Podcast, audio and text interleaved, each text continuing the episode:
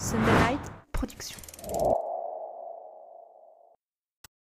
Mon invité du jour est partout en ce moment. Difficile d'ouvrir un magazine sans reconnaître une de ses photos, et ça m'a intrigué au moment de l'inviter, lui qui fait de la photo par passion. Au fil de cet épisode, nous allons discuter de savoir s'écouter, de jouer avec les règles en prenant les bons exemples, d'intelligence artificielle contre intelligence humaine, de la bonne manière de faire de la street photographie quand on est en famille, mais surtout, on va parler de statistiques, de la chance et de savoir optimiser la sienne. Vous êtes tout est dans l'œil du photographe.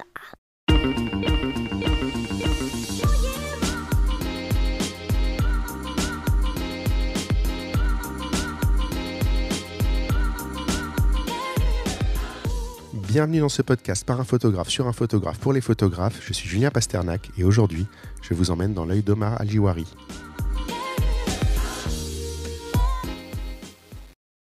C'est rigolo parce que j'ai changé de logiciel euh, pour toutes mes dates d'épisode. Et avant, j'avais euh, l'introduction qui était écrite. Et à chaque fois que euh, je refais une intro, maintenant que j'ai changé les notes d'épisode, je me, rends compte que j'ai oublié de l'insérer et qu'il faut que je la fasse de tête. J'ai une petite hésitation euh, à ce moment-là parce que tu sais comment c'est, tu as la pression, tu lances, euh, tu lances le truc. Est-ce que je vais bien dire son nom? Est-ce que je vais bien tout dire? Est-ce que je vais pas rater un petit truc? Et puis en fait, tu te rappelles que c'est enregistré et qu'en fait, tu t'en fous, tu peux le refaire s'il y a besoin. Bonjour Omar, Bonjour Julien, bienvenue. Merci. C'est toujours une joie de recevoir euh, quelqu'un à la maison, de recevoir euh, les gens en personne, euh, de, se parler. Alors, pour la petite histoire, on se, parle depuis un petit moment sur Instagram, on se suit mutuellement depuis un petit moment sur Instagram. Tu es un des auditeurs fidèles du podcast. C'est toujours très rigolo, c'est vraiment le, moment assez amusant où je, lance une invitation. Et puis, il y a ce petit moment de surprise je t'écoute. Et en fait, moi, je, je, je, je réalise pas, en fait. En réalité, t'as beau me dire que t'écoutes, je, je sais pas que t'as écouté tous les épisodes, mais, euh, ou que t'en as écouté un certain nombre, en tout cas. Mais, euh, mais c'est toujours surprenant ce moment où j'ai pas besoin d'expliquer réellement qui je suis, ce que je fais. C'est, assez amusant. Euh, donc, bah, merci d'avoir accepté l'invitation déjà. Bah, merci à toi de, de m'avoir invité. Et puis, euh, c'est vrai que oui, quand tu m'as contacté sur Instagram, au début, je pensais que c'était une blague. Mais euh, en fait, non, c'était pas une blague. Non, c'est pas euh, une parce, blague. Que, euh, parce que voilà, je suis un fidèle auditeur de ton podcast. Et euh, je pensais pas que ça allait arriver euh, aussi vite. Et du coup, euh, c'est un honneur et un privilège pour moi d'être ici. Bah écoute, je suis content, euh, je suis content que tu le, tu le vives comme ça. Moi, je suis ravi euh, que tu aies accepté l'invitation, simplement parce que je regarde tes photos depuis longtemps et que je les trouve très belles. Et il y a eu cette espèce de, de, de, de petit moment, tu sais, où l'univers n'arrête pas de t'envoyer des petits poks, euh, où à chaque fois que j'ouvre un magazine, tu es dedans.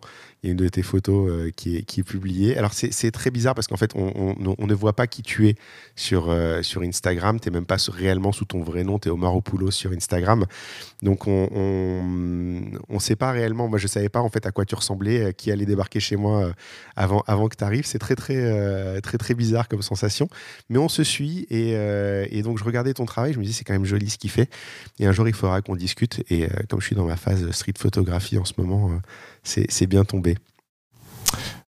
Tu connais la suite? Euh, Steve Jobs. Steve Jobs, Ouais. elevator pitch.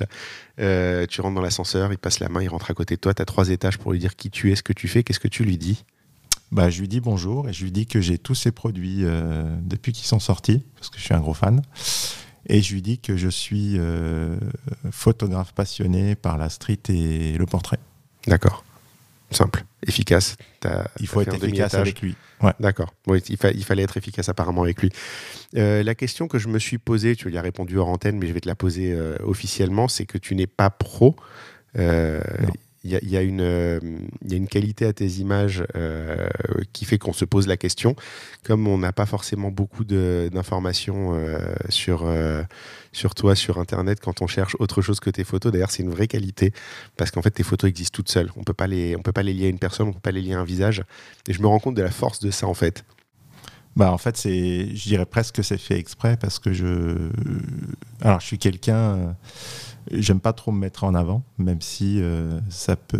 euh, euh, ça peut donner le- l'effet, on va dire, contraire quand on republie une photo à soi sur Instagram. Mais je me, mets, je me mets toujours en retrait par rapport à mes photos parce que j'aime pas. voilà, j'estime que c'est pas moi le. C'est pas moi à qui s'intéresser, mais c'est plus aux photos, quoi.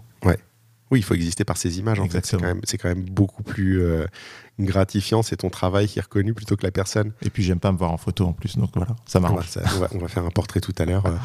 on, va, on, va essayer de on va essayer de faire en sorte que celui-là, tu l'aimes bien. Euh, tu as un petit défaut. Un gros défaut, un petit défaut, un seul. Non, c'est un, vrai défaut, c'est que tu es fan de l'OM.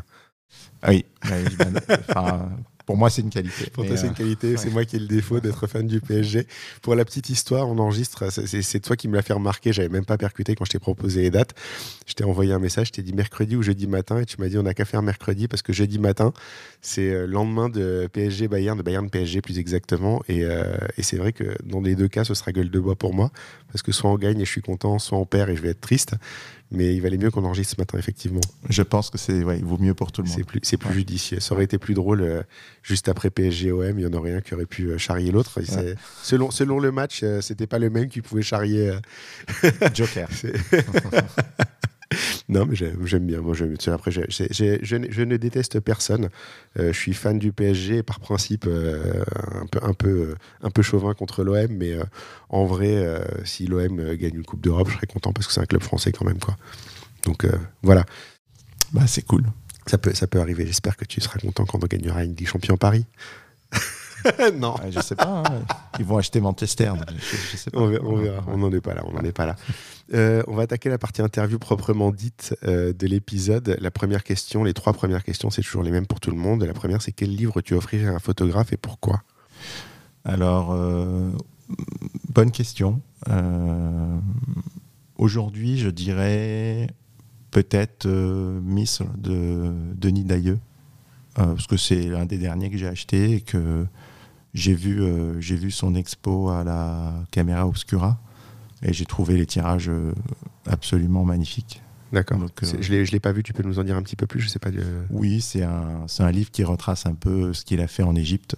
Euh, donc c'est à mi-chemin entre la street, le, le, documentaire, le portrait. Donc c'est vraiment un mélange un peu, on va dire, à la McCurry, si je devais prendre un raccourci. Voilà, moi j'ai été vraiment bluffé par l'humanité et euh, les couleurs, euh, l'ambiance, euh, les cadrages. voilà, je suis tombé amoureux de, ce livre quand je l'ai acheté. D'accord, c'est encore, c'est encore en cours ou pas? Du coup, ça m'intrigue. L'expo, elle est terminée Alors, l'expo, elle s'est terminée de mémoire il y a début mars, donc il y a une semaine. vraiment pas longtemps. Ok, bon, bah, on, peut, on peut se rabattre sur le livre. Du coup, on va, on va aller voir ça. puis c'est bien, ça a l'air assez complet pour le coup. Il touche un peu à tout. C'est un peu, ouais, c'est un peu ce que j'aime. Euh, c'est-à-dire un peu de street, un peu des trucs graphiques, beaucoup d'humains, euh, des ambiances différentes. Alors lui, il faut savoir qu'il shoot de mémoire à l'Argentique, au Mamiya 6.6, je crois. Donc euh, voilà, ça a un rendu aussi particulier quand les lumières, elles sont un peu à la nuit, tout ça. C'est voilà, c'est très beau. D'accord. Et tous ces éléments, ça fait une belle histoire. Ouais. Ok. C'est parce que oui, effectivement, on raconte pas une histoire qu'avec des portraits ou qu'avec de la street ou qu'avec des paysages. C'est un mélange de tout. Il y a des respirations, il y a des détails, il y a des, euh, des choses. Et en fait, il faut prendre plusieurs, euh, plusieurs distances pour, euh, pour raconter une histoire. C'est important. si je te demande, c'est quoi être créatif? Être créatif, c'est pour moi, c'est s'écouter. C'est euh, quand on a envie de faire quelque chose, c'est le faire et pas penser euh, que c'est bien, c'est pas bien. Je dirais que c'est ça. Euh, savoir s'écouter, c'est assez dur hein, de savoir s'écouter parce que souvent on est freiné parce qu'on dit que, que bah, ce qu'on va faire, ça va pas être terrible ou que ça a déjà été fait mille fois. Mais des fois, il faut s'écouter et puis. pas se juger. Voilà, exactement. C'est la petite voix à l'intérieur de la tête qui se dit mais pourquoi tu veux faire ça alors que ça a déjà été fait mille fois? Exactement. C'est, euh, c'est, elle est très très difficile cette petite voix euh, à, faire taire. Très très très très compliqué, ouais. Ouais, ça je suis bien d'accord. Euh, qu'est-ce qui te fait déclencher? Alors, alors ça dépend. Je dirais que pour la street, c'est enfin souvent la lumière, très souvent la lumière, les contrastes, les couleurs je suis plutôt, euh, comme tu l'as dit tout à l'heure, euh, hors, podcast, je suis plutôt dans la team pêcheur. C'est-à-dire que je repère une scène, le cadre, j'essaye de le composer, puis j'attends. J'attends qu'il se passe quelque chose. Moi, je suis plutôt comme ça. Et sinon, en portrait, ben, un visage, euh, quelqu'un euh, quelqu'un que, que j'aime bien, ou ça dépend en fait. Euh, quand, je vois un visage intéressant, généralement, j'essaie de m'imaginer comment je pourrais, comment je pourrais le, le, photographier. Mais encore une fois, ça va tourner autour de la lumière, comment je pourrais le mettre en lumière, etc. D'accord, c'est une, une, question que j'ai pas notée dans mes notes, mais que je, je, réalise que je devrais te poser à un moment. Comment tu trouves les gens pour tes portraits? Alors c'est très compliqué, parce que n'étant pas pro, euh, les gens euh, sont pas très. Enfin, alors, sur mon feed Instagram portrait, il y a beaucoup d'hommes. Euh, il y a une raison derrière tout ça, c'est juste parce que c'est plus simple de demander à un homme quand tu es, es, un homme.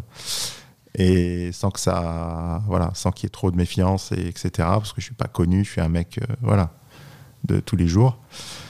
Euh, donc je demande à mon entourage. Généralement, ça finit toujours soit par des amis, mais on en fait très vite le tour.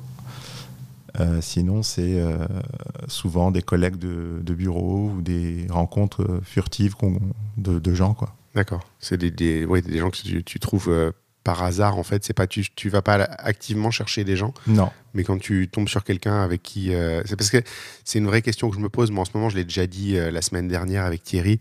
Euh, moi j'ai envie de faire plein de portraits. C'est vrai que la, vraie question c'est où est-ce que je trouve des gens? Dont je vais faire le portrait. Donc moi j'ai cette chance d'avoir ce raccourci magnifique qu'est le podcast où en plus je reçois des photographes qui comprennent la démarche qui comprennent le, principe. Et j'avoue c'est extrêmement plus facile. Mais, euh, mais la réalité, c'est que c'est vrai que quand tu n'as pas une excuse, entre guillemets, c'est très très compliqué de d'aller chercher, d'aller chercher les gens euh, comme ça. C'est extrêmement compliqué. Et en plus, euh, ce qui est marrant, c'est que quand je suis à l'étranger, j'ai aucun souci pour aller demander à quelqu'un si je peux le prendre en portrait. Mais vraiment aucun. Et j'arrive même à avoir des, sujets de conversation avec la personne. Dont, la petite fille qui tire la langue par exemple, oui. Euh, alors j'en ai énormément des portraits euh, chez moi que j'ai pas publiés de gens euh, pendant mes voyages. J'ai pas mal voyagé, mais je sais pas. En France, j'ai ce blocage quand je vais. Enfin, j'ose pas aller voir les gens parce que je sais pas.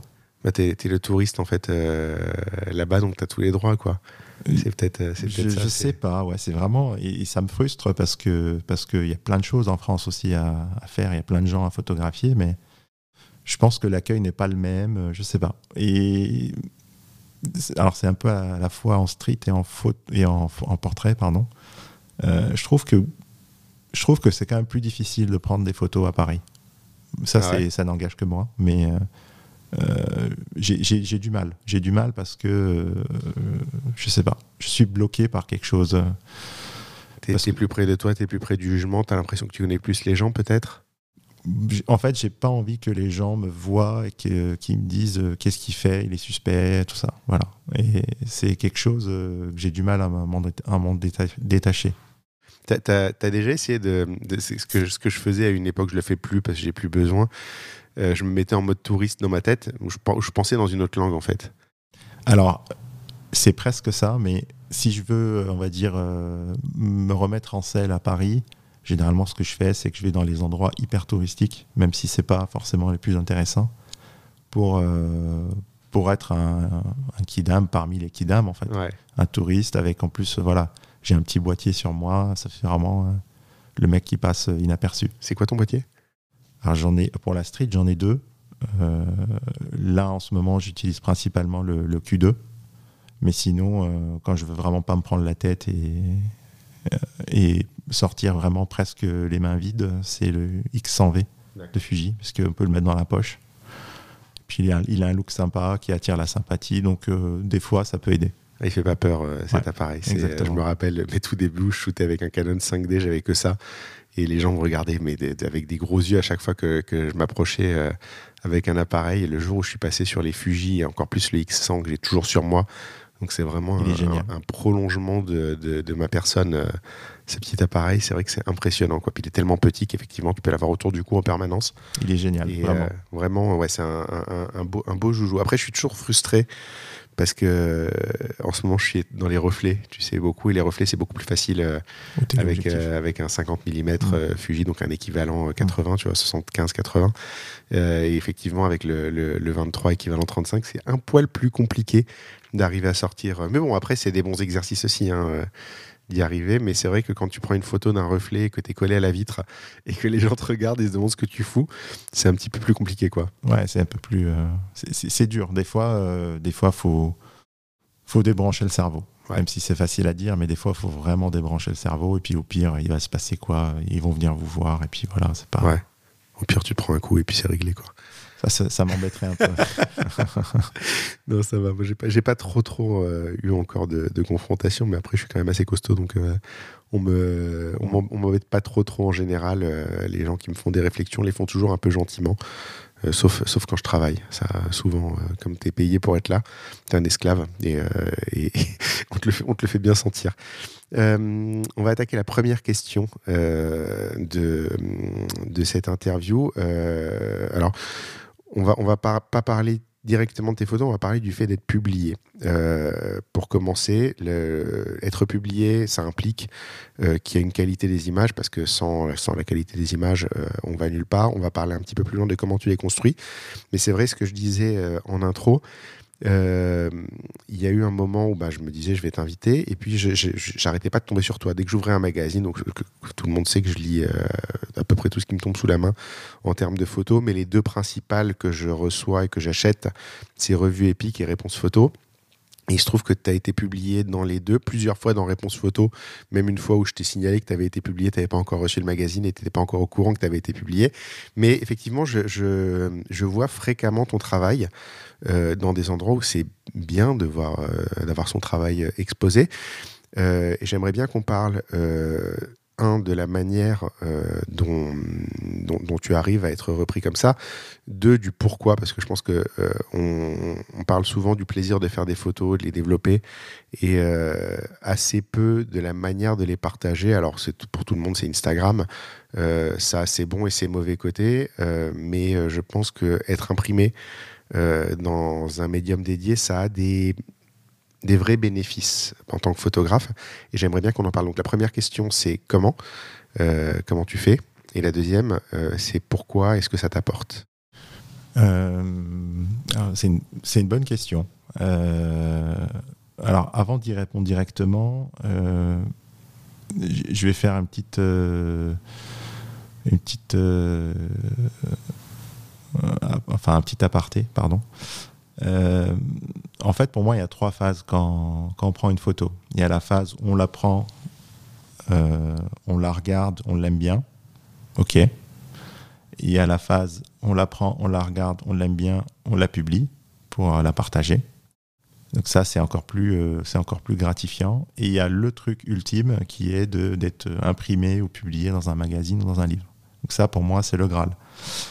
Et pour répondre à ta question, euh, je pense qu'il y a, sans fausse modestie, une grosse part de chance. Euh, parce que ce moment-là, à cet instant-là, tu as publié tel type de photo et que telle ou telle revue, peut-être euh, la personne qui a regardé la photo cherchait une photo comme ça et que voilà, tu es tombé pile poil dans la case. Des fois, ça peut être les hashtags, même si aujourd'hui, euh, avec Instagram, c'est de plus en plus compliqué de. bah, Il y a de plus en plus de photographes, il y a de plus en plus de très bonnes photos, donc c'est très compliqué de, de se distinguer. Donc, des fois, ça peut aider, mais ça ça fait pas tout. Euh, et des fois, c'est euh, un peu de, on va dire, euh, tu, tu crées, tu crées, tu crées une communauté en fait avec avec Instagram. Moi, j'en ai ai pas une pas une très grande, mais mais les gens à force de te de, suivre ton travail, des fois ils republient, puis euh, ça fait ça fait effet boule de neige, et puis euh, tu finis par être repéré.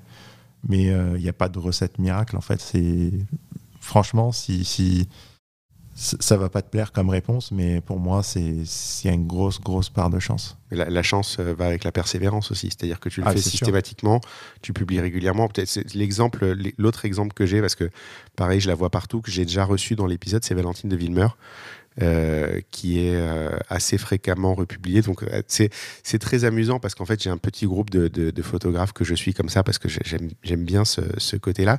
Et de temps en temps je vois passer je vois passer les photos. J'ai tendance souvent quand je tombe sur une photo à envoyer un petit message en disant tiens je t'ai vu par là c'est super c'est génial. C'est il y a pas longtemps bah, dans Revue Épique alors c'était encore autre chose c'est Olivier Lamont-Mattei mais lui c'est euh, photoreporter et euh, c'est son métier, c'est son travail qui a eu euh, sa série Neige Noire qui a été reprise dans Revue Épique. Je lui ai envoyé un petit mot parce que je, trouvais ça, je trouvais ça dingue. La série, je l'avais vue sur écran. J'avais pas eu la chance de la voir en, imprimé. Elle est encore, il me semble qu'il est en train de, de faire le financement de son livre encore aujourd'hui aux éditions Emeria parce que tu sais, c'est des financements participatifs maintenant. Euh, il me semble que le financement est encore en cours et ça, il faut aller le soutenir parce que c'est un, un très très beau livre. Euh, mais sa série était magnifique en impression. Tu vois, je tombe sur ça. Moi, j'envoie des messages à tout le monde. Et du coup, maintenant, je fais attention. Avant, je prêtais pas vraiment attention à qui avait fait la photo. Je regardais la photo. Maintenant, je reconnais les noms et, euh, et, j'envoie des messages. Je ne sais plus où, du tout où je voulais en venir avec ça. Ah non, si, je sais, je, me rappelle. Et donc, je disais oui, Valentine, pareil, est, est, republiée euh, assez, assez régulièrement. Je pense qu'il y a, enfin, quand tu dis chance, la chance ne te tombe pas dessus euh, quand tu attends dans ton canapé, tu vois. Il y a aussi, euh, il y a aussi cette question de, persévérance, d'essayer, de continuer, euh, d'insister. Euh, de, de, tu, tu disais les hashtags. Euh, si tu publies une photo par mois euh, et qu'une fois sur deux, tu oublies les hashtags, ce qui est mon cas, euh, bah, tu as beaucoup, beaucoup moins de chances d'être repéré et, publié que si tu en fais une tous les deux jours et que tu fais religieusement tes petits hashtags, sachant qu'en plus, je crois qu'Instagram, il faut un peu changer les hashtags d'une publication à l'autre pour pas te faire pénaliser par l'algorithme. Parce que si tu mets toujours un copier-coller, ben, tu te fais, tu te fais, tu te fais déclasser quelque part. Mais a- je pense que quand tu dis chance, j'entends pas chance euh, aveugle. Après, la chance en tant que telle, est-ce qu'elle existe vraiment? Est-ce que c'est pas juste être là au bon endroit au bon moment? C'est pas, pas être, c'est se mettre. Oui, se mettre ou ouais, c'est un concours de circonstances, j'ai envie de dire, qui fait que ça arrive. Mais c'est sûr que si on fait rien, on publie rien, on fait pas de photos, euh, oui, la chance, elle sert à rien.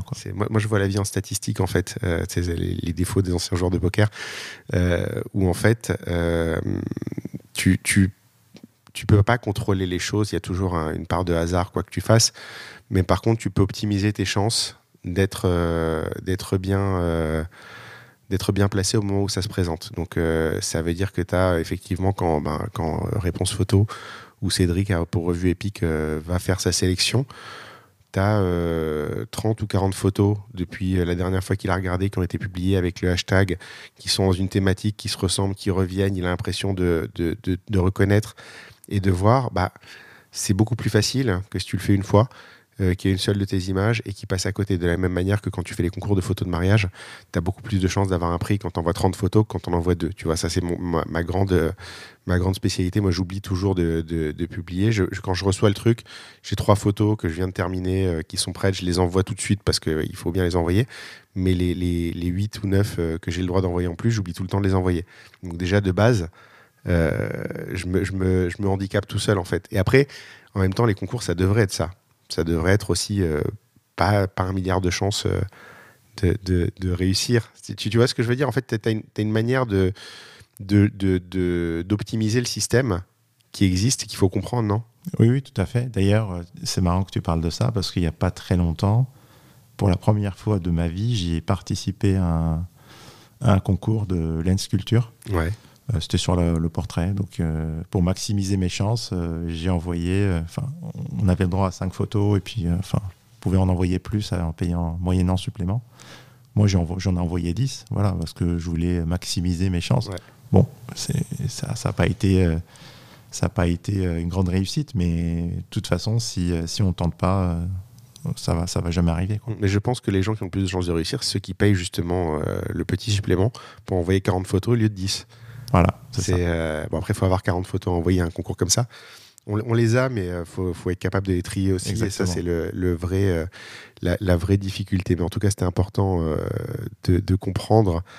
Et je pense que c'est un, un des. hum, C'est pas un mythe, mais je pense que c'est une idée reçue que la plupart des gens ont. C'est cette espèce de côté chance d'être publié, qui en fait est, est- est pas vraiment de la chance en tant que telle. C'est un c'est le, le bon endroit au bon moment, mais il faut savoir s'y mettre aussi. quoi. C'est c'est important. Ouais, c'est ça. Je pense que c'est, enfin voilà, c'est quelque chose qu'il faut, il faut avoir à l'esprit euh, au moment, euh, au moment de, de, tenter sa chance. En, l'occurrence, j'ai beaucoup dit chance euh, dans, les trois phrases qui viennent de s'écouler, mais, mais voilà, faut, faut pas, faut pas faire de complexe en tout cas par rapport à ça, et c'est, une, une, une, bonne occasion de progresser et, d'y arriver. C'est un des, un de mes axes de progression dans les, dans les mois qui viennent. la question numéro 2, c'est la maîtrise des couleurs. Et ça, c'est quelque chose, c'est vraiment, je pense que s'il y a quelque chose euh, de fondamental dans ta photographie, euh, c'est ça, ça se voit autant, ça se retrouve autant dans tes portraits que dans ta street. Euh, je trouve que ça ressort plus dans les portraits, en tout cas plus fort dans les portraits, parce que c'est extrêmement intentionnel. C'est toi qui contrôles tout, c'est toi qui décides de, ce que tu mets, de ce que tu mets dans les portraits, donc des couleurs qui vont intervenir dedans. Mais en plus, dans les portraits, t'as pas peur de partir dans les extrêmes. quand je dis les extrêmes, ça va être les extrêmes de couleur, ça va être les extrêmes de lumière, ça va être les extrêmes d'ouverture où tu vas aller euh, dans des profondeurs de champ très faibles. Euh, et ça, j'aurais bien aimé que tu nous en parles un petit peu. Alors, déjà, pour, la... pour les couleurs, c'est gentil. J'apprécie le compliment. Euh, j'ai un grand maître pour ça, que tu as déjà reçu en plus, qui s'appelle Julien Pruzès, ah qui est aussi mon ami. Euh, qui, euh, qui vraiment euh, essaye, je, reprends sa phrase, de mathématiser le beau, un peu comme Léonard de Vinci. donc, donc c'est quelque chose qui m'a toujours fasciné parce que j'ai un, un cursus scientifique mmh. et des fois j'essaye de donner une explication à quelque chose qui est difficilement explicable et en cherchant, bah, je suis tombé sur Julien, puis après on est devenus amis mais euh, il, avait un peu la même démarche et euh, il, y a, des codes en fait, des codes euh, et ces codes c'est la théorie des couleurs, les contrastes, tout est contraste en fait. L'œil, l'œil voit parce qu'il y a des contrastes. il y a des couleurs qui vont bien ensemble, d'autres qui vont moins bien ensemble. Donc ça, la, la, même photo avec des couleurs différentes va pas du tout donner le même message. Donc j'essaye en tout cas de faire attention à, à ces aspects-là. C'est pour ça que pour moi, la couleur, c'est euh, un langage mm. à part entière. Oui, tu as eu le bon exemple là pour ça, pour le coup. Exactement. Euh, donc ça, c'est pour ce qui était des couleurs. Ensuite, pour les extrêmes, euh, je suis quelqu'un d'assez éclectique. Alors, je sais, je sais, que ça se dit en musique, mais en photo, je ne sais pas si ça se dit. J'aime plusieurs styles, en fait, dans le portrait. et je me définis comme quelqu'un qui n'a pas vraiment de style, mais qui aime la belle image, tout simplement. Donc euh, je ne me pose pas de contraintes du euh, il faut toujours faire tel, tel type de lumière, ou tel type d'ouverture, ou tel type de, couleur. Si une image elle est belle, elle est belle, il n'y a, pas de, a pas de question à se poser. C'est pas d'être uniforme en même temps. On, reconnaît un peu quand même ton, ton style. C'est-à-dire ta page euh, Instagram dédiée au portrait est assez homogène. Et il n'y a pas une, une impression de quelqu'un qui part dans tous les sens. Alors j'essaye de modestement de maîtriser ce que je fais, mais euh, mais euh, mais j'ai pas de style parce que ça dépend déjà de l'humeur, ça dépend aussi du fait que ton œil évolue mm. avec euh, avec l'expérience. Et plus tu te nourris de bouquins, de films, de séries, ton œil évolue et peut-être que ce que tu as fait il y a un an et que tu as publié il y a un an, bah, tu vas moins aimer maintenant. Mm. Donc J'essaye de pas. En fait, je trouve qu'il y a déjà beaucoup de contraintes dans la photo euh, pour faire une belle image. Euh, déjà parce qu'il y en a beaucoup. Et en plus, euh, en plus voilà, quand on n'a pas beaucoup d'abonnés, c'est difficile de, se, de, se, distinguer. donc je me mets vraiment pas de, pas de contraintes. D'accord, mais en tout cas, tu essayes, de faire des choses euh, qui te plaisent, qui, ce qui te permet. Il y, a une photo qui m'a sauté aux yeux. C'est une photo, si tu prends les règles traditionnelles, elle n'est pas du tout exposée comme il faudrait qu'elle soit exposée, mais en même temps, elle marche parce qu'il euh, y a plus de lumière derrière le sujet que devant. Euh, donc son visage est assez dans l'ombre. mais en même temps, le contraste fait que la photo fonctionne bien, les couleurs se complémentent bien. ça, ça, ça, fonctionne en fait. En fait, je pour rien te cacher, euh, Julien, je, m'inspire aussi pas mal de, des, photographes américains. Ouais. non pas qu'il n'y en a pas en France, mais il y en a des très très bons. Mais je, je m'inspire de photographes américains qui ont plus un côté éditorial, pub, et qui des fois se permettent des choses qu'on te dit oh non non mon Dieu ne fais jamais ça en photo et qui essayent de jouer avec ça. Donc j'essaye de le faire modestement, mais c'est vrai que des fois, quand tu vois qu'un photographe reconnu fait quelque chose, c'est une sorte de permission, en fait. tu peux le faire si. Euh, si, si, quelqu'un si quelqu'un euh, l'a fait bien et euh, que finalement ça a fonctionné, c'est une autorisation. Exactement. Je, je, prends exemple, bon, c'est pas il n'est pas américain, mais un de mes idoles absolues s'appelle Nadav Kander. Ouais. Dans le portrait, je trouve que c'est, pour moi, le, voilà, c'est un des plus grands, si ce n'est le plus grand actuel. Il fait des choses je suis sûr que si tu montres cette photo à quelqu'un qui n'a pas beaucoup d'expérience dans la photo, il va dire mais c'est un amateur qui a fait ça, regarde c'est détouré, il y a de l'ombre, euh, tout ça. Alors que voilà, c'est un des plus grands euh, portraitistes euh, modernes. Quoi. Ouais. Donc c'est une question de, légitimité aussi, je pense. Je rebondis sur un truc que tu as dit beaucoup plus tôt, mais ça, me, ça, me, ça me trotte dans la tête depuis tout à l'heure.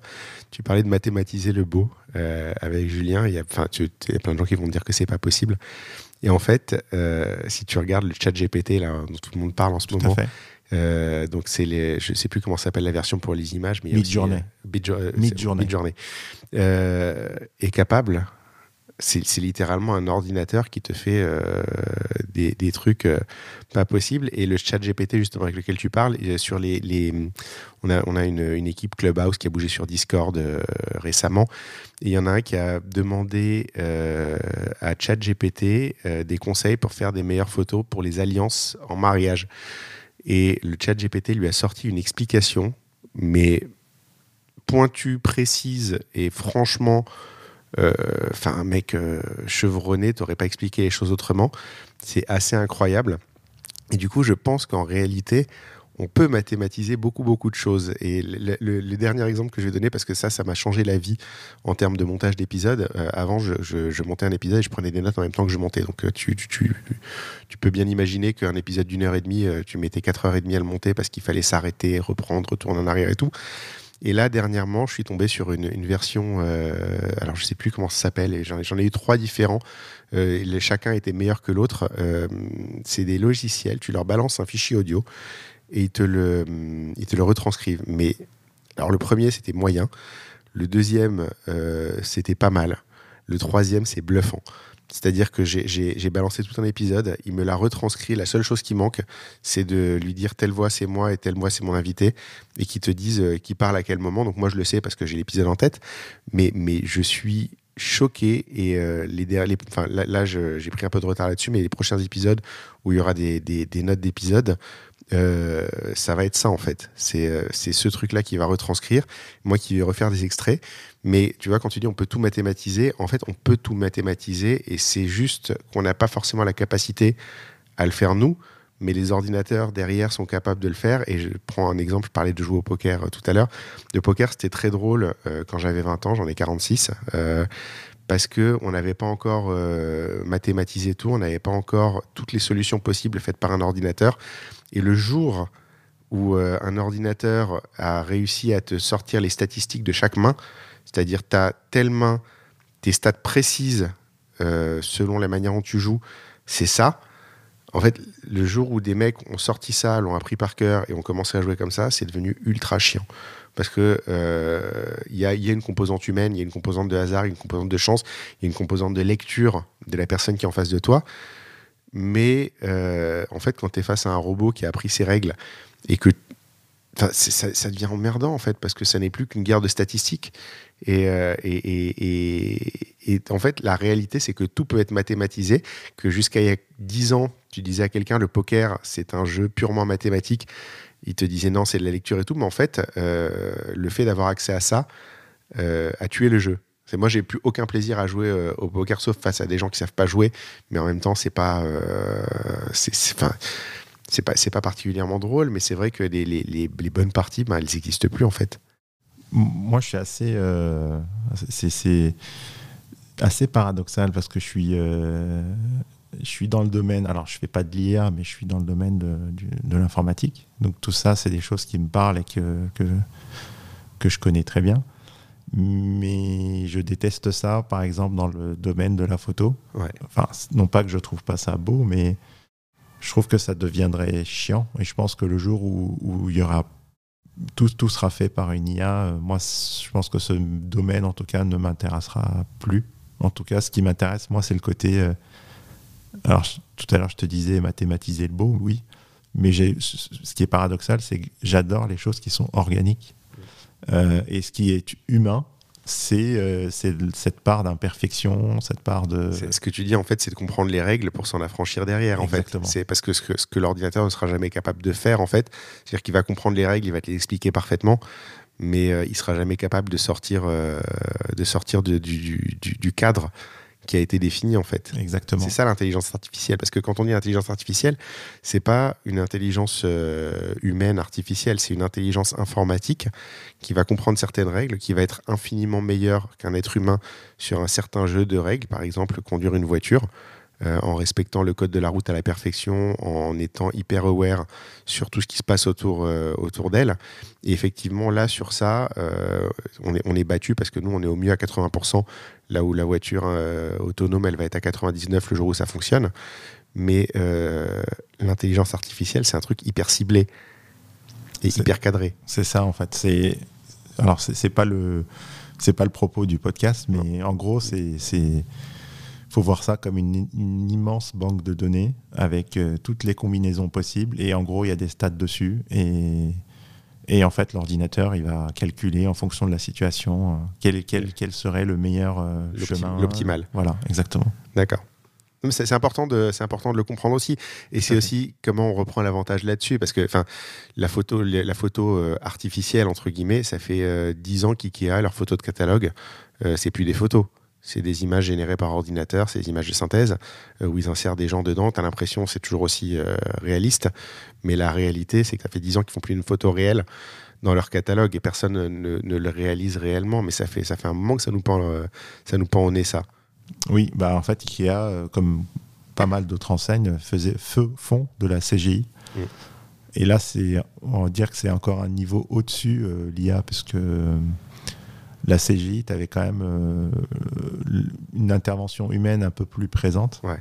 Là, c'est vraiment euh, tu demandes ce que tu as envie et puis euh, tu il te, la, il te la génère et puis si t'aimes pas, tu lui dis de changer, etc. Donc c'est vraiment encore un cran au-dessus, je trouve. Et c'est voilà, c'est quelque chose qui me. Mais ça, ça existait des âges, c'est ça que je veux dire. Et la question, si tu le comprends pas, tu peux pas reprendre la main. Tu peux pas comprendre Exactement. ce qui fait ta différence aussi. C'est-à-dire que pour la plupart des gens, bah, ça va nous remplacer. Et la réalité, c'est que c'est pas le cas. Je pense pas. Parce que ce que t'as pas encore inventé, l'ordinateur, il va pas le faire à ta place. Donc euh, tu, tu peux, euh, puis même tout ce que tu veux, tout ce que tu vas casser comme règle, euh, l'ordinateur ne va pas les casser à ta place. Donc c'est, c'est, on a un rôle à jouer encore, je pense, là-dedans, mais il faut comprendre le fonctionnement du, du système. Et j'ai eu de la chance, j'avais fait une, une conférence très intéressante euh, dans un job, ça, comme quoi on, gagne, on garde tout, avec le, le type qui a créé Siri. Euh, avant de le revendre à, à Apple, j'ai oublié son nom, mais j'ai son bouquin quelque part dans la, dans la bibliothèque où justement il expliquait ça. Et c'est quand tu prends conscience de ces limites-là que tu te rends compte où est ta carte, en fait. Qu'est-ce qui, Exactement. qu'est-ce qui te reste à jouer Exactement. Euh, On a parlé euh, ben, de- justement de, de- de ces côtés extrêmes euh, de, tes portraits. Il y a une chose, euh, par contre, et c'est très surprenant parce que, encore une fois, tu l'as dit en, en- en intro, moi je on en a parlé pas mal avant d'enregistrer, on va en reparler après. Tu es un pêcheur d'images, donc tu es quelqu'un qui va attendre euh, dans un cadre qu'il se passe quelque chose. Mais sur les portraits, tu as une connexion énorme à tes sujets. Et ça se sent et ça se voit. Et d'ailleurs, dès qu'il y a un élément humain assez proche dans tes photos, euh, on va le retrouver euh, à tous les niveaux. Il y a une vraie connexion. C'est très surprenant pour quelqu'un qui va pêcher les images, justement. C'est mon côté paradoxal. c'est alors sans rigoler.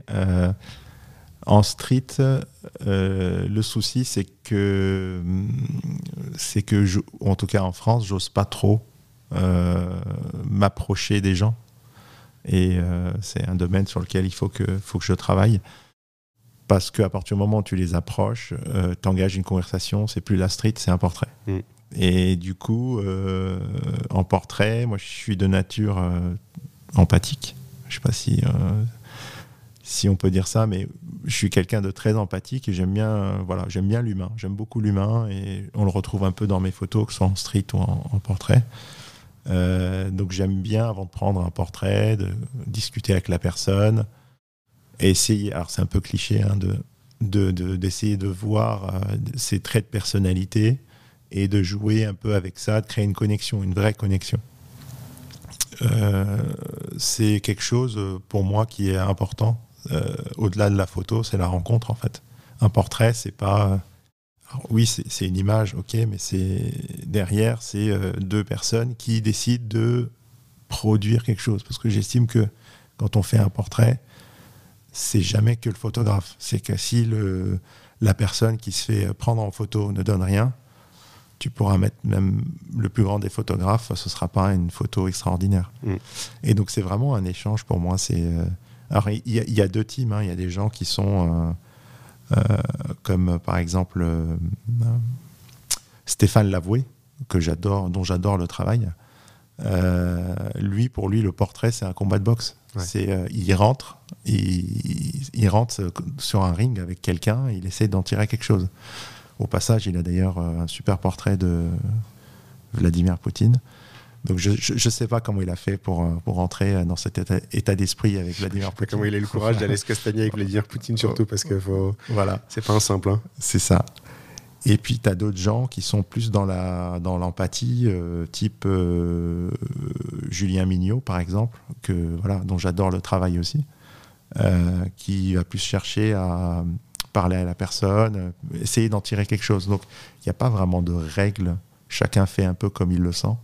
Mais en tout cas, ce qui est sûr, c'est qu'il faut qu'il y ait quelque chose entre deux personnes, sinon ça marche pas. Toi, tu parles avant de prendre les photos, tu parles pendant que tu prends les photos? Alors, idéalement, euh, avant, si on peut avoir un petit quelque chose, c'est bien. Mais la plupart des photographes, par exemple, de, deux magazines en France, euh, type euh, Libé, Télérama, ils ont genre 2-3 euh, minutes avec la personne, grand max. Donc il n'y a, pas, a pas ces moments-là. Donc ils ont vraiment tout en 3 minutes. Quoi. Et toi, tu, tu, mets, tu, tu mets combien de temps? Ça dépend. moi, j'ai, alors j'essaye. Ce qui m'intéresse dans ce portrait, dans, les portraits que je fais, c'est c'est de pas avoir beaucoup de temps. C'est de me dire, alors déjà, j'ai pas de studio c'est essayer de construire la lumière pour donner l'impression que c'est un studio, mais c'est pas un studio. Souvent, c'est des tout petits espaces, euh, euh, voilà, où y a, on, ne pense pas faire de photos. Et ce qui m'intéresse, c'est que voilà, c'est qu'il faut pas que ça dure une heure, quoi. Ouais. Bah, c'est, dans les contraintes en fait. Ouais. Et du coup, les appareils que tu utilises, c'est quoi? C'est le, X100V, le Q2 ou tu as, autre chose? Parce que c'est pas des optiques euh, optimales. alors j'en ai fait en, au, Q2, mais c'est vrai que c'est pas c'est pas ce que je préfère pour le portrait. Moi, je suis très 50. Euh, le portrait, pour moi, euh, le 50, euh, c'est c'est la focale, on va dire, le sweet spot. Mm. ce que j'utilise, j'ai beaucoup d'appareils photo. j'ai du GFX, donc du moyen format, et j'ai du Sony et du Leica. D'accord. Voilà. C'est voilà. Des bons petits appareils, quoi. Exactement. C'est pas mal, c'est pas mal, c'est pas mal. Euh, on, parlait de, on parlait des couleurs euh, dans tes portraits. On peut parler des couleurs euh, en street photographie, parce que là, c'est encore autre chose. Autant en portrait, on peut dire que tu vas contrôler, que tu peux mettre un flash, que tu peux mettre des gels, que tu peux trouver une ampoule qui correspond. Enfin, tu peux, tu peux, tu peux modifier plein de choses parce que même si tu vas vite, tu as quand même le temps, tu as quand même la réflexion, tu as quand même tout ça. En street, non. Euh, en street, euh, si tu veux un mur vert, faut trouver un mur vert et en général, tu le cherches pas, il te tombe dessus. Euh, c'est quoi ta, ta manière de fonctionner comme ça? Qu'est-ce qui attire ton regard? Comment est-ce que tu vas décider des couleurs Est-ce que c'est vraiment que de l'opportunité ou est-ce que tu te mets en chasse littéralement d'opportunités de, comme ça? Alors, en fait, je, je, je, je, suis rarement en chasse parce que bah, j'ai pas le temps j'ai pas le temps, j'ai un, un, boulot à côté. Donc, euh, quand je fais de la street, c'est vraiment sur mes temps de, pause ou euh, le week-end. Donc, j'ai pas trop le temps d'aller euh, d'aller chasser, mais je suis plutôt du genre à voilà, je remarque un détail, je dis tiens, ça, ça peut être pas mal s'il y a quelqu'un qui passe avec une telle lumière, machin et tout. Je suis plus comme ça en fait. Je, je suis vraiment purement de l'opportunité. euh, Ça te tombe dessus, quoi. ça me tombe euh, dessus, voilà. Et en général, ce qui attire mon regard, c'est les lumières, les couleurs, les contrastes. Donc quand quand il y en a un des trois ou quand il y en a trois, bah direct, je vais, je vais me dire ah tiens ici ça peut être sympa. Et du coup, tu vas, tu vas patienter un petit peu euh, qu'il se passe quelque chose. euh, Généralement, c'est ce que je fais. C'est ce que je fais. J'essaye déjà de voir euh, euh, comment composer le cadre sans forcément me soucier de l'humain. Ouais. Mais une fois que j'ai mon cadre, bah après j'attends. Généralement, j'attends pas très longtemps. Mais euh, je suis pas quelqu'un qui attend. Il y, a- il y a des gens qui, a- qui sont capables d'attendre des heures. Moi, je peux pas. J'ai pas beaucoup de temps et puis ça m'ennuie très vite en fait. Donc, euh, donc généralement, j'attends 10 minutes et encore, euh, voilà. C'est marrant quand tu attends un endroit comme tu as conscience de toi-même. C'est Exactement. c'est un, truc extrêmement difficile. J'avais, j'avais euh, à l'époque où je faisais du commercial, on m'avait donné un truc comme ça euh, pour perdre cette conscience de soi-même. Il fallait te mettre à 20-30 cm max de quelqu'un et se regarder dans les yeux pendant, au départ, 5 minutes. Et après, il fallait arriver à le faire le plus longtemps possible, en fait. Et en fait, tu regardes quelqu'un dans les yeux et tu te dis qu'est-ce qu'il pense? Parce que tu parles pas en- pendant ce moment-là. C'est juste on se regarde et tu es obligé d'extrapoler de, de, de, de, ce que cette personne pense. Et en fait, le but du jeu, c'est d'arriver à faire abstraction de ça et de se rendre compte qu'en fait, cette personne, elle se demande pas, elle elle se dit pas des trucs sur toi, elle se demande ce que toi tu penses sur elle. Et euh, c'est euh, c'est Jacques H. Paget. Donc c'est- un auteur qui s'appelle Jacques H. Paget. C'est un prestidigitateur qui faisait partie d'un groupe euh, de magiciens qui faisaient des formations en entreprise sur le, commercial, la, comment convaincre les gens, comment et ça, ça, m'est resté vraiment. C'était certainement une des démonstrations les plus incroyables que j'ai jamais vues. Et ça, notamment, ça en faisait partie. Et c'est ce côté perdre la, la- la conscience de soi-même euh, dans le sens arrêter de se demander ce que les gens qui nous entourent pensent de nous. Et tu vois, de, pe- de perdre du, enfin, de perdre du temps, de passer du temps à attendre quelque chose, c'est t'es, t'es- t'es enfermé avec toi-même et t'es très très conscient de ce qui, ce qui, des gens qui te regardent. C'est extrêmement dur de. de, de- C'est un exercice très difficile de, de se dire allez, je m'en fous, je, je, je fais abstraction de ce que les gens vont Mm. penser. C'est extrêmement dur. Et c'est le, le- le plus difficile, c'est même pas de faire abstraction de ce que les gens vont penser, c'est d'arriver à comprendre que les gens ne pensent pas. C'est ça. C'est parce que c'est dans ta tête en fait qu'ils pensent. En réalité, la plupart des gens ils te regardent, ils font au, au Ouais. pire, ils font qu'est-ce que c'est que ce mec avec son appareil photo qui est accroupi dans un coin et ils continuent leur chemin. Et ils t'ont oublié dans 10 secondes après. Exactement. Et ils, se, ils se rappelleront jamais de toi. Et euh, limite, ils vont être surpris de se retrouver sur une de tes photos euh, parce que parce que voilà quoi. Mais euh, c'est fou quoi. C'est- la nature humaine qui est un peu euh, complexe des fois. Mm, c'est clair. Mais bon, c'est important. euh, C'est important. Je pense que ça fait aussi partie. euh, ça fait partie de ces petites choses qu'il faut comprendre quand on fait de la street, y compris de mettre aussi bah, le souvenir au-dessus de, de la gêne que tu peux créer au moment de, au moment de la photo. C'est dur à comprendre. Moi, je prenais pas, par exemple, quand je fais des photos des enfants, je n'osais pas prendre des photos des nounous parce que je me disais, ils ont peut-être peut-être pas envie. Mais en fait, c'est leur souvenir à elles et c'est les souvenirs des enfants. Et, euh, et du coup, bah, maintenant, elles sont dans mes photos. Et je ne me prends plus la tête avec ça. Mais c'est des, petites choses que tu as besoin de, comprendre dans ton cheminement. Et quand tu fais de la street, c'est pareil. C'est de dire, je documente un- une époque et euh, ça doit passer au-dessus de ce que les gens peuvent penser, en fait. Mais il y a très peu de. Il y a beaucoup de gens qui ont une méconnaissance euh, de, on va, de, de, ce qu'il a, de ce qu'un photographe a le droit de faire ou pas faire quand il est dans la rue. Et donc, du coup, on a toujours le sentiment que euh, quand on prend une photo, que bah, quelqu'un va venir nous voir, Ah, vous n'avez pas le droit. D'ailleurs, ça Mm. m'est arrivé plein Oui, de ça fois. arrive temps plein de fois. C'est souvent d'ailleurs les gens que tu prends pas en photo qui viennent. te- Exactement. Des gens, euh, même pas sur la photo, Ouais. il vient, voilà, qu'est-ce que, qu'est-ce que vous faites, machin. Alors que, c'est, c'est mon droit, tant que, voilà, tant que je publie pas et que on voit pas la personne euh, explicitement, il n'y a pas de souci, quoi. Mm. Ouais, non, il n'y a, pas- mais y a même pas de, y a même pas de, raison euh, d'avoir cette discussion. Mais c'est vrai qu'aujourd'hui, il y a tellement. Même, le, le fait qu'il y ait plus de, de street photographes aujourd'hui et que ce soit autant diffusé et tout, les gens, les gens ont peut-être un petit peu plus peur aussi. Euh, on, par- on parle d'humain, euh, on va parler euh, surtout dans la street photographie, il y a toujours une humanité dans ton image. Tu vois, tu disais, euh, je, me pose et je cherche et je pense pas tout de suite à l'humain. Mais en fait, et je pense que c'est aussi, euh, on, va, voir qu'il y a- toujours une mode euh, de, technique de la street photographie, mais je pense que la différence aussi, c'est toujours l'humain. Euh, dans tes photos, on connecte au sujet. Est-ce que c'est parce que toi, tu connectes au sujet ou est-ce que c'est quelque chose dont tu n'es pas forcément conscient? Ce qui m'intéresse vraiment dans la photo, avant tout, c'est l'humain. C'est, c'est, alors, le but c'est pas de devenir ami et de, non, c'est, c'est, c'est intéressant parce que euh, avec la même lumière, le même cadre, vous, tu changes la personne, c'est pas la même photo. Mm. Et c'est, en fait, ça a toujours fasciné en fait. Et un, un portrait, euh, souvent, les cadrages, il y en a pas 10 000, les lumières, il y en a pas 10 000. Et pourtant, on arrive à faire des photos différentes et intéressantes pour Ouais. autant. Donc c'est- quelque chose qui m'a toujours euh, fasciné. Et pour l'instant, j'ai pas de réponse à pourquoi c'est. Alors je, je cherche la connexion, Mm. mais sans, partir dans, sans par- partir dans un truc euh, spirituel, euh, c'est une tête, je sais pas, l'âme de la personne qui, je sais pas. Mais qu'est-ce que tu appelles une connexion? Parce que ça peut être beaucoup de choses en fait. Une connexion, ça peut être un regard, ça peut être euh, des fois une tension, une espèce de tension entre deux personnes qui fait qu'il y a un truc, il y a un courant, une énergie, quelque chose qui fait que voilà, il se passe quelque chose. Et des fois, on arrive à le retranscrire quand on a, la- quand on a de la chance euh, euh, sur une photo. Mais, euh, mais ouais, voilà, c'est ça. C'est- je crois que ce, que ce que tu viens de dire, c'est ce qui fait toute la force du travail de Bruce Gilden, par exemple. Exactement. Qui est le- enfin, humainement, je suis Après, pas j'aime pas le personnage. ouais. Ouais. J'aime pas, j'aime pas non plus la personne, mais en fait, il arrive à avoir, euh, à avoir quelque chose de ces sujets, justement parce qu'il est, violent dans son approche.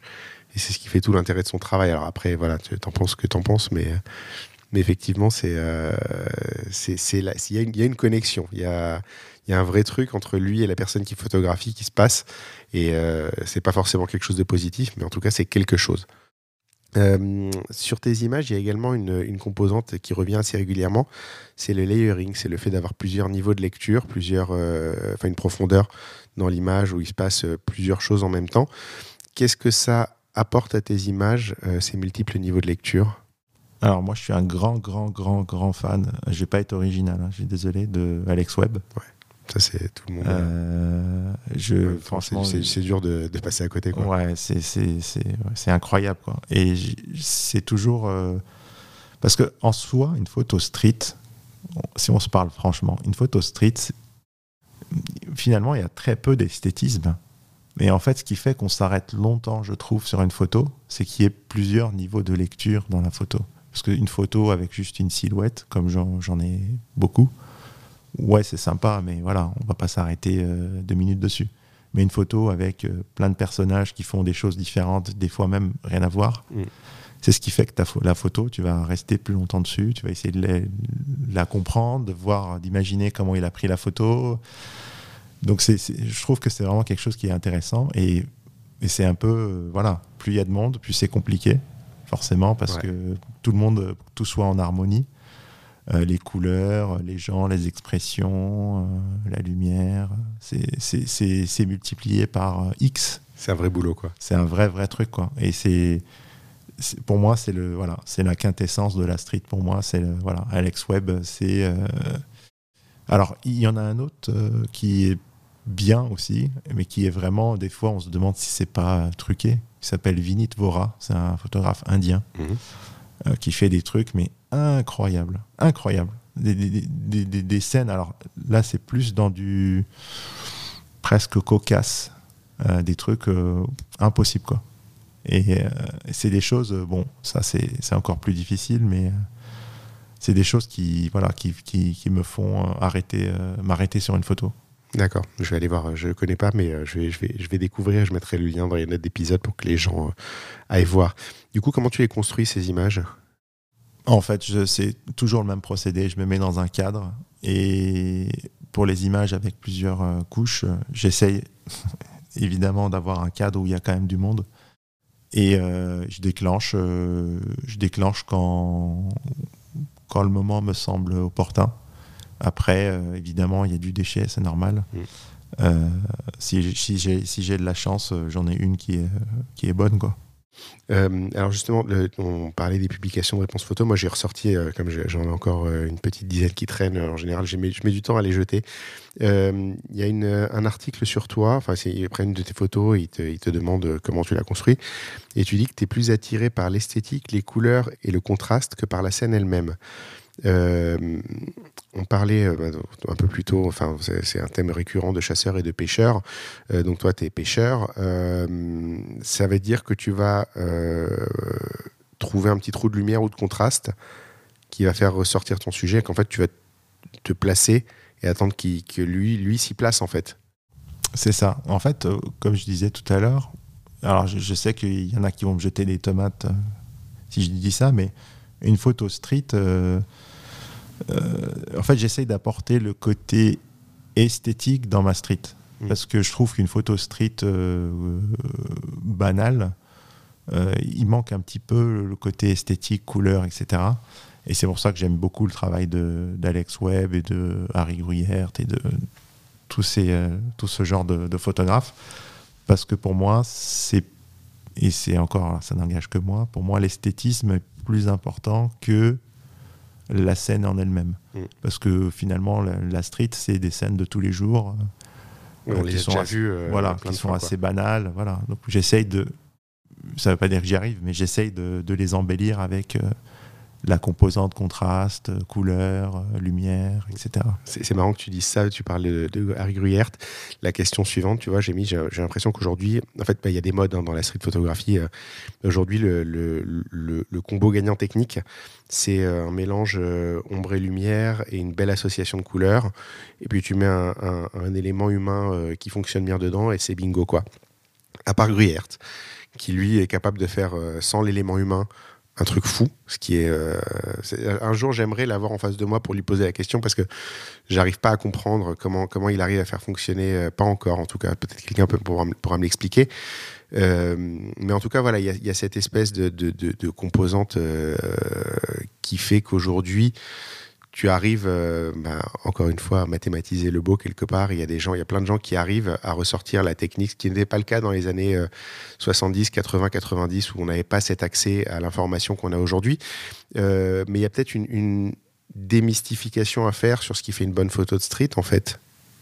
C'est un peu dans. Tu, vois, genre, tu prends les grandes des années 70, c'est du noir et blanc, du 28, du 35 mm.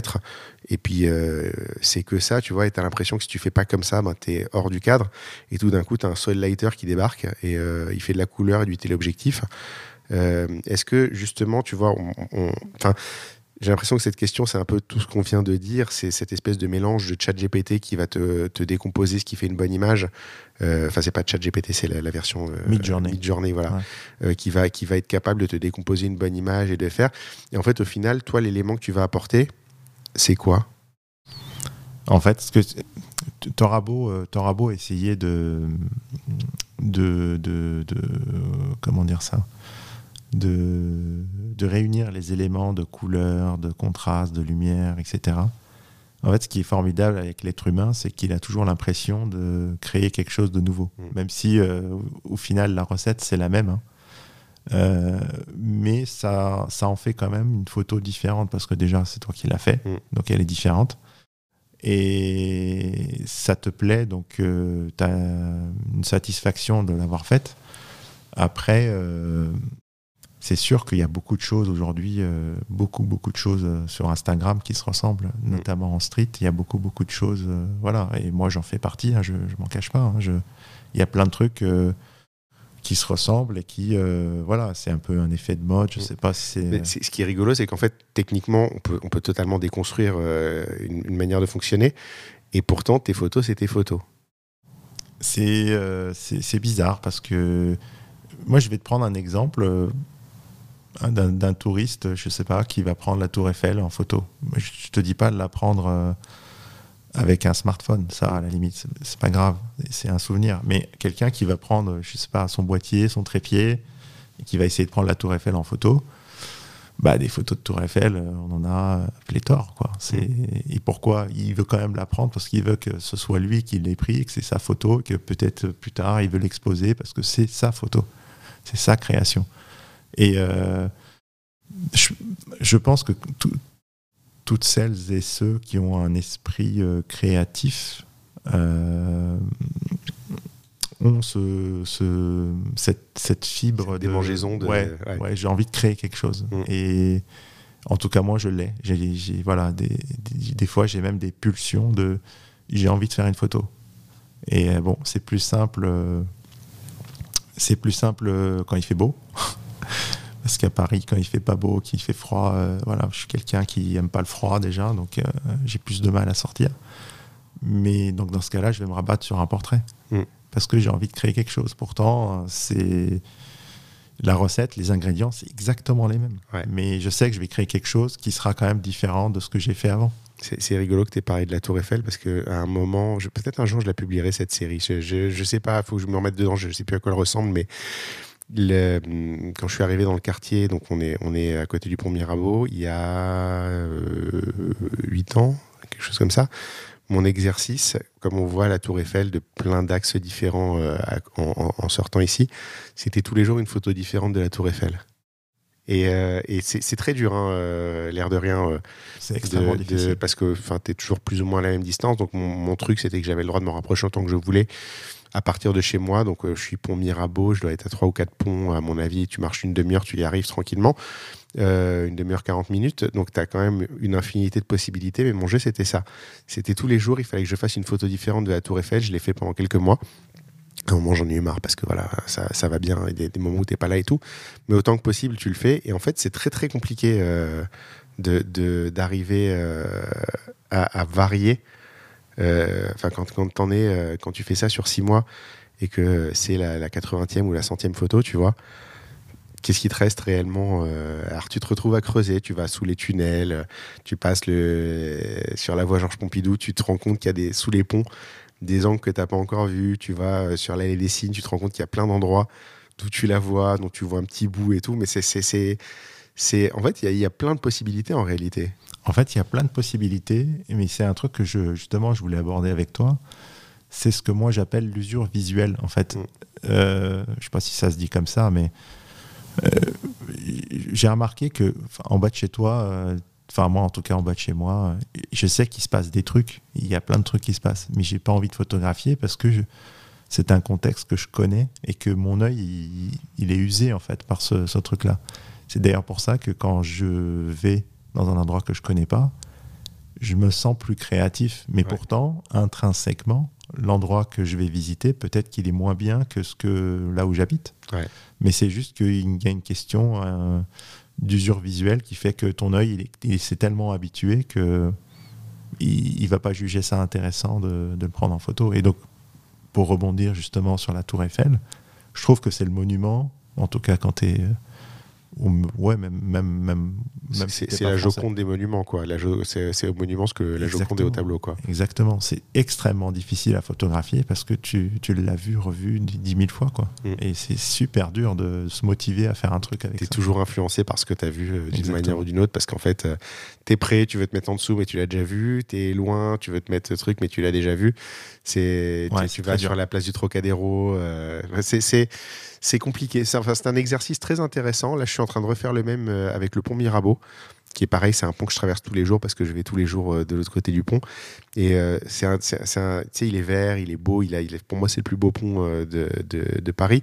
Mais, euh, mais, mais hum, il a, il a vraiment un truc. Et en fait, te forcer à re-regarder les détails, tu te rends compte de tout ce que tu vois pas parce que tu es à côté. Donc si tu regardes bien, bah, en fait, tu as des stickers partout collés sur le pont, tu as des gens qui ont fait des graffitis sur le sol, tu as, des détails, tu as des châteaux euh, sur le pont, tu as les statues que tu vois pas quand tu es dessus, que tu vois quand tu es derrière. Et tous ces trucs-là, tu passes devant mille fois, tu les vois plus. Et quand tu commences à y faire attention, tu as plein de petits détails comme ça qui ressortent. Et après, le but du jeu, c'est d'arriver à les photographier de manière cohérente pour en faire un ensemble qui raconte une histoire. Et ça, c'est encore autre chose. C'est encore autre chose. Et après, tu creuses, tu te rends compte qu'il y a des êtres humains qui sont en permanence sur ce pont. Tu te rends compte qu'il y a un petit vieux qui est là tous les jours à nourrir les, les, les oiseaux euh, sur les marches de l'escalier. Tu te rends compte euh, de tellement de choses. C'est euh, et c'est- en bas de chez moi. Vraiment. Bah, je suis sûr que si euh, tu amenais quelqu'un qui n'était pas ici, du 16e, euh, que tu le mettais sur ce pont, il trouverait plein de trucs euh, à faire. Encore Et plus. inversement, toi, si on te mettait euh, dans un, autre endroit à Paris, euh, c'est pareil. C'est juste même, c'est même une- simplement une gymnastique de dire aujourd'hui je vais faire gaffe quoi. Ouais. Aujourd'hui je vais regarder les détails. Donc c'est assez, euh, assez amusant euh, comme, euh, comme gymnastique. Et du coup tu vas tu parlais de la Tour Eiffel, c'est pour ça ça me, ça me, ça me fait penser à ça. Mais voilà, en tout cas je, je, je pense qu'il y a une espèce de démystification à faire sur tout ce qui est en rapport avec la photographie, la street photographie, d'arrêter de croire que c'est extrêmement complexe euh, et que c'est c'est pas faisable. Il y a il y a une composante humaine, il y a une composante de sensibilité euh, qui est différente selon les gens, mais la partie technique, en tout cas, euh, c'est aujourd'hui, elle est la même pour tout le monde, quoi. La partie technique, je dirais même que c'est c'est peut-être le, le domaine de photo le plus simple, hein, Mm. parce que souvent on est entre F8 et F11. euh, euh, S'il fait beau, on est à- au 500e ou un millième, et puis euh, ISO minimum, et puis après, il n'y a rien à faire, il faut juste composer. quoi. Je vais te redire euh, ce qu'on m'avait appris dans une formation, et je trouve que c'est de plus en plus vrai. Euh, la partie technique, c'est 10% de la photo. Ouais, c'est exactement ça. Ça. Ça en fait la partie la plus facile, effectivement. Euh, on termine toujours cette partie interview en parlant d'une photo en particulier. Donc cette photo, je te l'ai, montrée tout à l'heure, c'est une des dernières que tu as publiées sur Instagram. Euh, c'est des enfants qui sont en train de plonger dans la mer. Où est-ce que ça se passe? Alors ça, c'était à Zanzibar, à Stone Town, c'est la capitale. Et ici, euh, alors sur la photo, dans la, la partie gauche, ce qu'on voit, c'est- on voit, un- c'est un resto assez connu. Ouais. Et ici, c'est un, on va dire, c'est un- presque un rituel. Euh, coucher de soleil, tu as toujours des enfants qui vont faire des figures en, pour plonger quoi, directement dans Oui, la Parce qu'ils en font des belles. hein. Ouais, ouais. J'ai, alors j'ai publié celle-là, mais j'en ai plein d'autres. Mais euh, c'est, ouais, c'est un rituel qu'ils font, qui, voilà, coucher de soleil, ils s'amusent. C'est leur, c'est leur façon de s'amuser, quoi. Et donc cette photo, en fait, j'étais en vacances à Zanzibar, donc avec femme et enfant. Qui est extrêmement compliqué si on veut faire de la street. Oh oui. C'est Surtout quand tu es pêcheur. Quand tu es chasseur, ça peut aller, mais Ouais. quand tu es pêcheur, euh, C'est, c'est les très, faire poireauter, c'est compliqué. Ouais. Donc bah, j'ai usé un peu de, de ma stratégie. Donc je les ai posés dans le resto que, voilà, qui, qui est pas très loin, pour qu'ils boivent un verre, voilà, tout ça. Et donc du coup, euh, je me suis pris euh, un quart d'heure solo, en mode, euh, voilà, je me- j'ai un quart d'heure pour sortir une image. Et voilà, au final, euh, c'est arrivé euh, relativement rapidement parce que la fréquence, la fréquence des enfants qui plongeaient était assez élevée, donc j'avais pas besoin d'attendre très longtemps. D'accord. Mais du coup, elle, elle détonne un petit peu dans ton portfolio parce que elle est. il y a une composition, la composition tient la route, elle est un peu moins précise que dans tes habitudes parce que bah, j'imagine que tu as moins de temps, que tu as aussi moins de matière derrière aussi parce que c'est quand même euh, devant, devant la mer, il y a les rochers devant, il y a le resto sur le côté, mais bon, t'as pas. euh, Enfin, de l'arrière-plan, c'est de la mer et du. Et du et du, euh, et du ciel. Et tu as un coup de chance aussi, c'est que le- l'enfant qui fait son, son plongeon sur la droite tombe pile au bon endroit parce que un millimètre plus loin, il, il, il mord sur le. Je sais pas ce que c'est, c'est un bateau derrière C'est un bateau. bateau, oui. ouais. Il mord sur le bateau alors que là, il est parfaitement séparé du bateau. Euh, mais la question, la question c'est. euh, en fait, bah, tu as répondu. C'est tu attends euh, pour, pour faire ta photo un certain temps. Mais en fait, il se passe plein de choses. Donc, c'est la, chance, en fait. C'est de te mettre au bon endroit, Purement. qui, qui coopèrent avec toi quelque part parce qu'ils t'ont vu. Enfin, il n'y a, pas de- y a pas de cas de figure où ils t'ont pas vu, le- ces enfants-là. Et ils sont même. En fait, c'est ça qui est bien, c'est que souvent dans les pays un peu euh, pauvres, euh, les gens sont plutôt contents d'être pris en photo. Ouais. Et en fait, nous en Europe, on est, c'est le contraire. On n'a pas envie d'être pris en photo. Et là-bas, c'est les limites eux qui te demandent euh, que tu les prennes en photo. C'est- C'est marrant parce que je crois que la crainte des gens euh, dans les pays pauvres, c'est qu'on leur demande du fric pour faire des photos. Alors qu'en fait, pas du tout. Ouais. C'est, non, non, pas du tout. C'est, enfin, ça dépend. En tout cas, euh, la plupart des pays que j'ai visités, euh, alors ça arrive des fois que les gens demandent, euh, demandent de l'argent, mais généralement c'est toi qui donnes à la fin, voilà, parce que t'as, parce qu'ils, parce qu'ils ont été sympas, parce que voilà. Mais ça se passe toujours très très bien en fait. Enfin, moi, j'ai pas eu de, j'ai pas eu de soucis. j'ai pas eu de soucis. c'est une scène, par exemple, que j'aurais été mentalement incapable de faire si on avait été à Marseille. Tu mets les mêmes composantes, euh, la mer, coucher de soleil, le machin, les, les, les enfants qui plongent, parce qu'à coup sûr, alors peut-être que c'est moi qui me, fre- qui me freine, mais à coup sûr, je, je, me serais, je me serais fait emmerder, parce que déjà, c'est des enfants, Ouais. et en plus, euh, en, plus euh, en France, c'est quand même compliqué de, de, de- de photographier. faut- Enfin, faut, faut montrer pas de blanche déjà, et puis c'est Ouais. c'est- c'est compliqué. C'est pour, pourquoi j'ai cru que c'était Marseille? Parce qu'il a, il a un maillot Adidas. J'ai cru que c'était le maillot de l'OM euh, qu'on voyait pas bien. Bah après, c'est le club, c'est le club le plus populaire euh, en France. Ah bon? Et, euh, et, et dans le monde, c'est assez populaire parce que c'est un club, euh, voilà, il a gagné une Ligue des Champions. Ça sent la provoque. On va arriver à la conclusion de l'épisode. C'est quoi le pire moment de ta carrière? Alors, le pire moment de ma carrière, euh, c'était il y a deux ans. J'étais avec un ami, euh, on faisait de la street. Euh, c'était, sur une île à côté d'Athènes. Et puis on faisait de la street. Il y avait des gens qui, pareil, des enfants qui plongeaient, qui faisaient des figures. Et dix minutes après, on s'est fait arrêter. Enfin, il y a eu dix flics en civil qui ont débarqué. On s'est fait arrêter. Et du coup, on a terminé euh, au commissariat pendant plus d'une heure, euh, presque à poil, euh, à se faire insulter en grec. Et en fait, on savait pas du tout, du tout, qu'en Grèce, on n'avait pas du tout le droit de prendre des gens mineurs en photo. Mais c'est interdit, interdiction formelle. Et donc, du coup, voilà, on a, passé un moment un peu difficile. D'accord, ouais, ça j'imagine bien. D'où l'importance de se renseigner sur les lois euh, Exactement. avant d'aller euh, avant d'aller faire des photos euh, ou des choses comme ça. D'ailleurs, bah, ça a donné lieu à une photo qui est dans mon, justement dans mon feed, où pareil, il y a des gens, il y a un, un vieux qui traverse avec des gens qui sont debout et quelqu'un qui plonge en arrière-plan. D'accord, mais ça, tu avais le droit de le faire.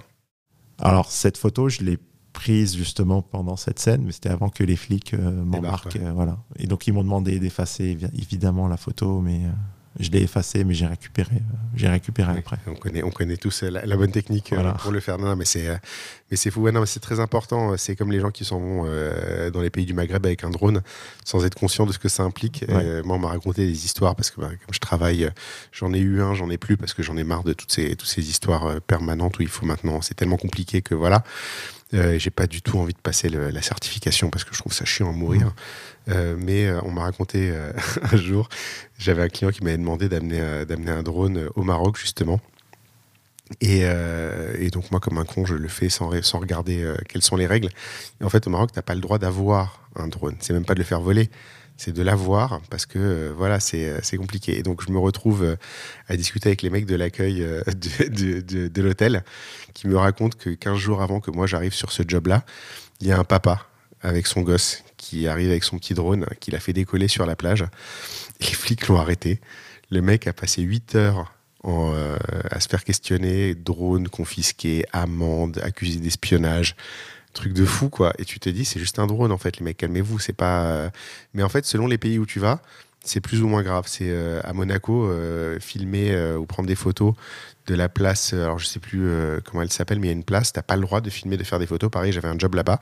Je suis sorti du restaurant, celui qui est sur cette place, pour faire une photo de la façade. Je me suis fait arrêter par les flics. C'est Ouais, c'est, je sais pas pourquoi il y a cette peur des photos.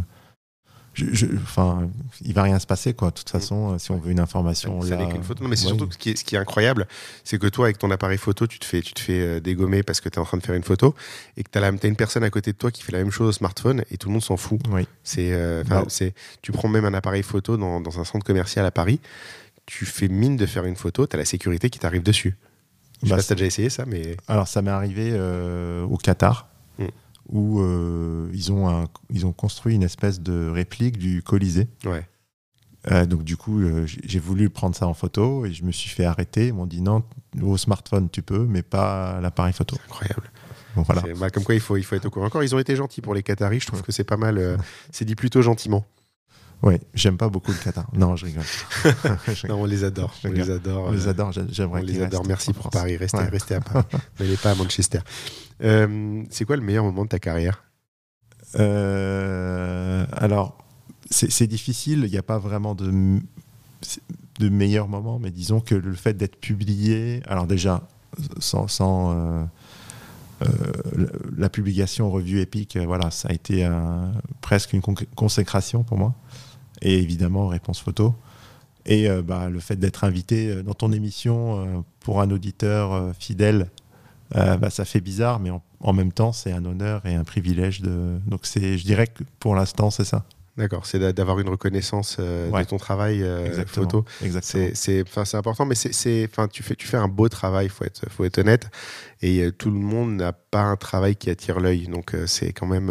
Ah, c'est très gentil. c'est ce que je disais en- en- au début, au début de l'épisode. euh, être publié, c'est une chose, mais il y a une qualité de boulot qu'il faut avoir avant.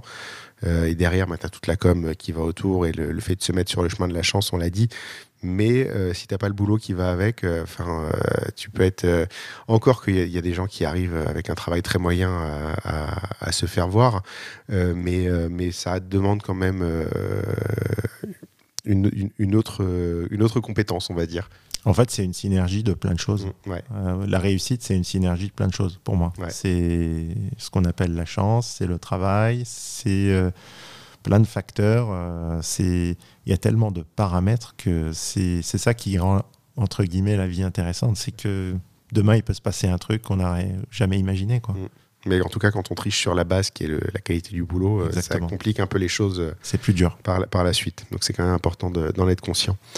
C'est la toute dernière question. Qui est-ce que tu me recommanderais pour un prochain épisode? Euh, très bonne question. Euh, alors, je- je- plusieurs personnes, c'est possible Mm, Tu peux, ce que tu veux. Alors, euh, en termes de couleur, de contraste, euh, quelqu'un qui s'appelle Nicolas Fagot, euh, qui est pas très loin de, de chez toi, je pense, D'accord. mais qui est très discret, qui veut pas, voilà, qui est encore pire, enfin, qui est vraiment hyper discret. Après, je peux te recommander des amis. Euh, Wilfried Antoine Devaux, qui fait des choses très intéressantes. Il fait du portrait, il fait un peu de street. Euh, Olivier Seignette, qui est aussi un, un ami euh, que j'ai connu euh, lors d'un stage à Arles. Et d'affaires Benayet, qui est, qui est souvent avec moi pour faire de la street. D'ailleurs, on part au Sénégal dans pas très longtemps ensemble. C'est sympa pour faire de la street. Voilà, pour faire de la street. Pas mal. Bon Voilà. programme. Bah, je, je note, je note tous ces noms. On va regarder ensemble. Je pense qu'il y a moyen qu'on s'organise une sortie street avec, tout, avec tous ces, toutes ces personnes-là euh, prochainement. Peut-être pas au Sénégal, mais euh, dans Paris quelque part. Avec grand plaisir. Il me reste à te remercier euh, d'avoir répondu à mes questions, de m'avoir ouvert ton œil comme tu l'as fait. C'était super intéressant. C'était chouette de te rencontrer. C'est moi qui te remercie. Et merci beaucoup et à très bientôt. Merci.